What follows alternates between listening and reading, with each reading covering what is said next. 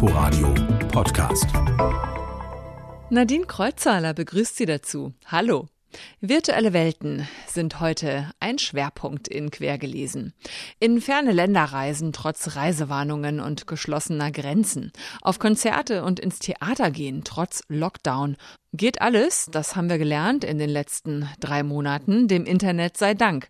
Für die einen ist das aber immer noch alles total neu, für die anderen dagegen völlig normal.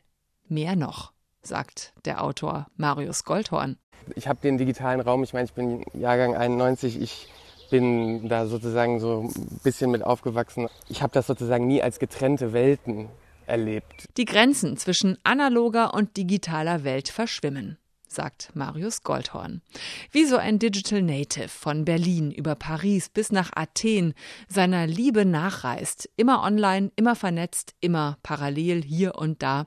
Davon handelt der Debütroman von Marius Goldhorn, Park. Was es mit der Verparkisierung der Welt auf sich hat, darüber habe ich mit Marius Goldhorn gesprochen. Außerdem, wie es ist, Stadtschreiberin von Rijeka in Kroatien zu sein, ohne in der Stadt sein zu können. Das alles also heute in Quergelesen. Herzlich willkommen nochmal. In andere Länder zu reisen, das geht jetzt wieder. Viele Grenzen sind wieder offen und auch die Reisewarnung der Bundesregierung für Touristen ist ab morgen für die meisten Länder in Europa aufgehoben. Nicht so für mehr als 160 Länder außerhalb der EU, die Türkei zum Beispiel. Ob die Reiselust im Moment so groß ist, ist eine andere Frage. Tatsache ist auch, in vielen Touristengegenden der Türkei und Ägypten zum Beispiel, da werden die Menschenrechte immer noch mit Füßen getreten.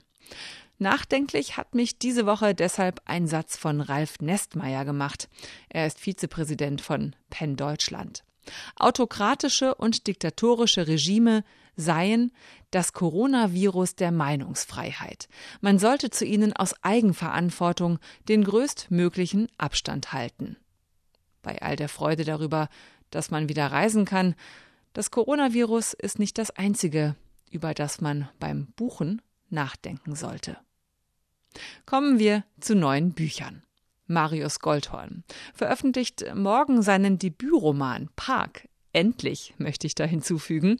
Eigentlich sollte er nämlich schon im April erscheinen, aber wegen Corona wurde das verschoben. Marius Goldhorn hat Geschichte und Literatur in Berlin und Hildesheim studiert und schon Erzählungen, Gedichte und Essays veröffentlicht. Jetzt also kommt sein erster Roman Park bei Surkamp. Wie fühlt sich das an? Da hat man endlich sein erstes langes Werk fertig und dann macht einem die Pandemie einen Strich durch die Rechnung. Also ich habe die Zeit eigentlich ganz gut genutzt und noch ein Buch geschrieben. Gedichte, nochmal ein Gedichtband. Ich habe das alles als nicht so schlimm wahrgenommen für, für mich jetzt. Ich hatte dann relativ viele Veranstaltungen eigentlich, die sind dann ins Digitale abgewandert und ich bin davon ausgegangen, dass es im April erscheint. Jetzt habe ich zwei Monate gewartet noch und jetzt freue ich mich, dass es am Montag erscheint. Sie lassen ja auch in Ihren Roman Gedichte einfließen. Also Ihr Protagonist Arnold heißt der, der schreibt ja auch selbst und äh, schreibt auch Gedichte. Also im Mittelpunkt steht eben Arnold, der lebt in Berlin und der reist jetzt über Paris nach Athen, einer ja verflossenen, aber vielleicht auch noch aktuellen noch nicht abgeschlossenen Liebe hinterher. Um ihn herum Unruhen und Proteste auf den Straßen. Und er ist aber vor allem ja jemand, der digital unterwegs ist. Und nicht nur er, sondern auch seine Freunde. YouTube-Videos, Instagram, TED Talks, Wikipedia. Sie gucken sich einen Livestream von der ISS, also von der Raumstation an. Das sind ja alles Dinge, die Menschen auch irgendwie jetzt verstärkt gemacht haben während dieser Corona-Zeit und während der Kontaktsperre. Äh, fühlt sich das im Nachhinein eigentlich irgendwie seltsam an, wenn Sie das jetzt so nochmal lesen? Das zweite Kapitel, wo Arnold sozusagen dieser Rückblick, wo Arnold zu Hause in Berlin ist, da war ich dann schon sehr erstaunt, also ähm, wie sein Zustand da eigentlich auch schon fast ein freiwilliger Quarantänezustand ist und ja, also wissen Sie, da stand eigentlich der Gedanke dahinter, dass, deswegen heißt das Buch auch Park. Mit Park meine ich sozusagen schon auch, also er bewegt sich schon durch ein, durch diese europäischen Städte, die ihm total musealisiert vorkommen, die eigentlich wie ein Park eingehegt sind und in denen die Ereignisse simuliert erscheinen. Der Tourismus, das war sozusagen der Grundgedanke des Settings eigentlich. Und das hat eben eine Form von Virtualität, dass sozusagen nichts wirklich erscheint, sondern alles erscheint wie simuliert.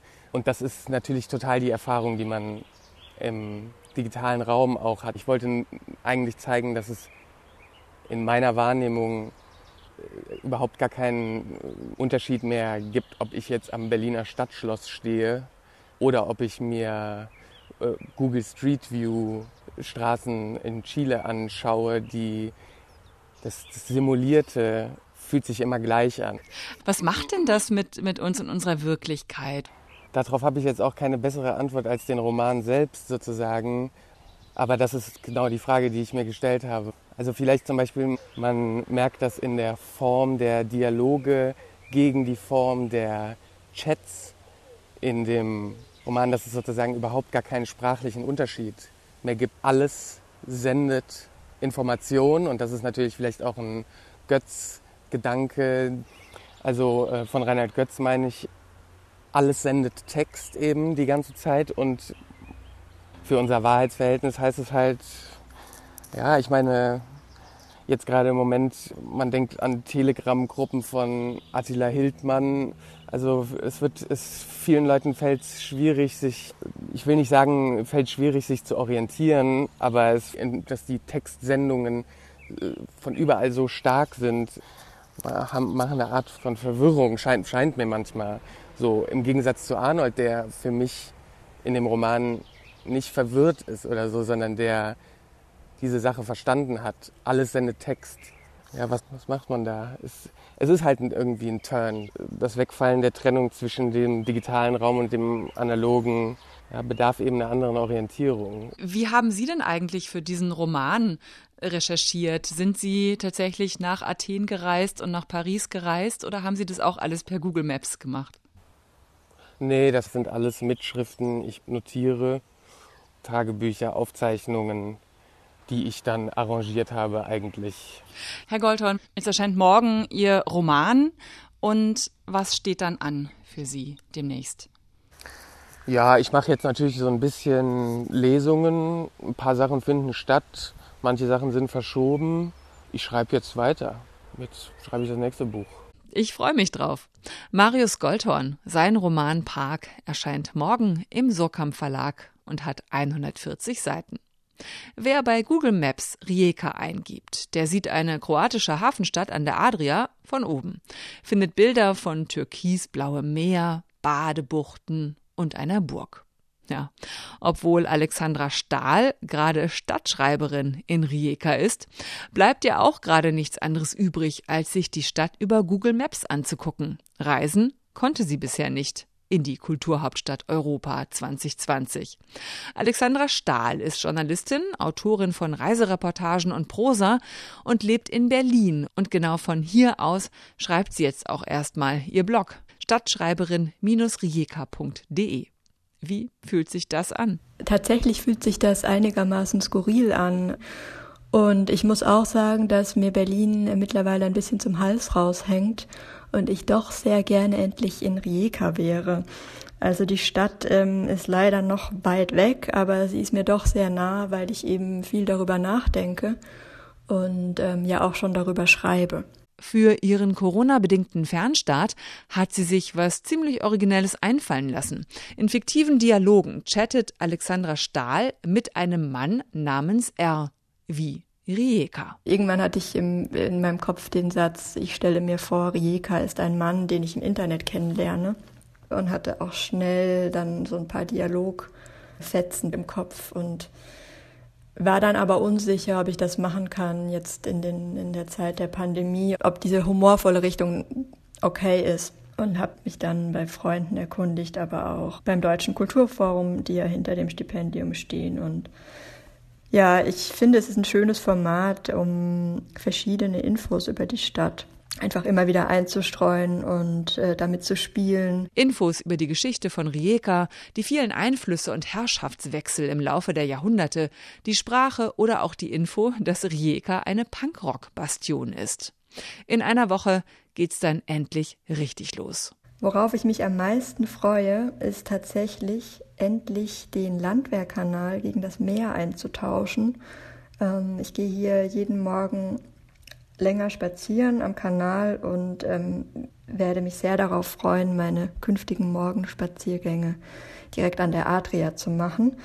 Wenn ich das richtig gesehen habe, ist nämlich meine Unterkunft sehr nah am Meer. Vor Ort wird Alexandra Stahl dann als Stadtschreiberin Reportagen schreiben, Kurzgeschichten und Porträts, um den verschiedenen Epochen von Rijeka nachzuspüren, von der Habsburger Monarchie bis zur Unabhängigkeit in den 90ern.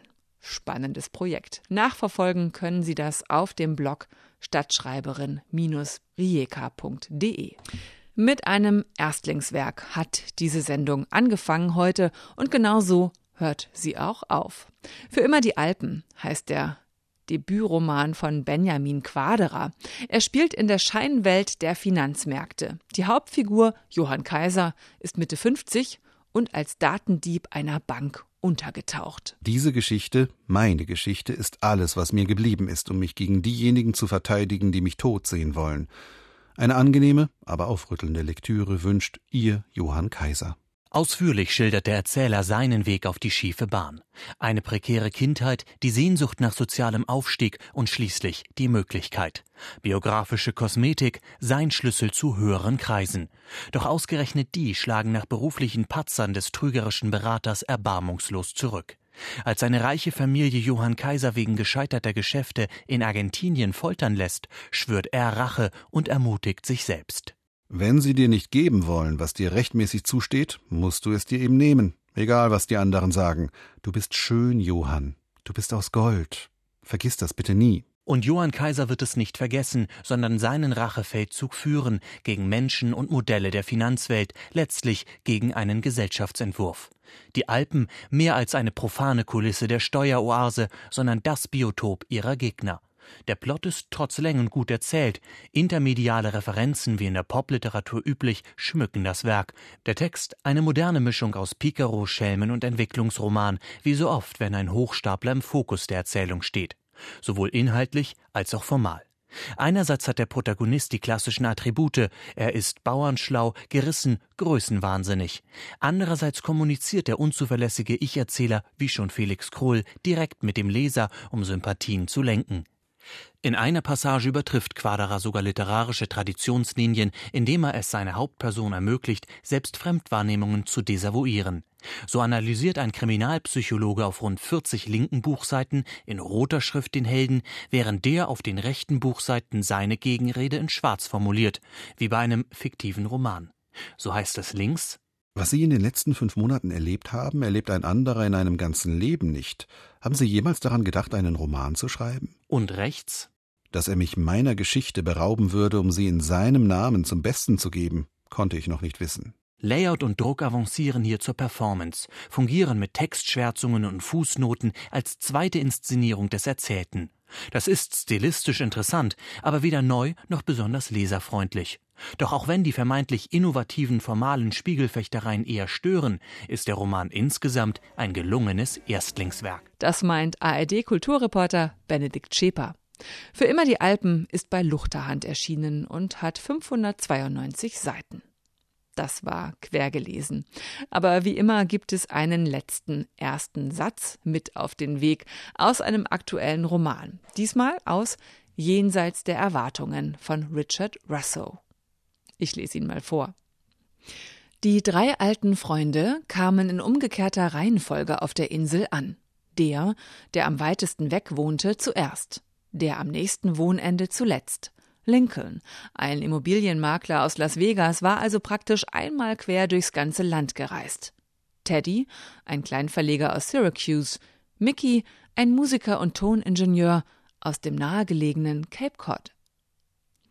Das sind also die Protagonisten, um die es in Jenseits der Erwartungen geht. Mehr dazu dann nächste Woche bei meiner Kollegin Ute Büsing. Hören Sie uns gerne auch als Podcast über die App der ARD Audiothek zum Beispiel oder besuchen Sie quergelesen auf inforadio.de. Ich bin Nadine Kreuzzahler. Einen schönen Sonntag noch. Inforadio Podcast.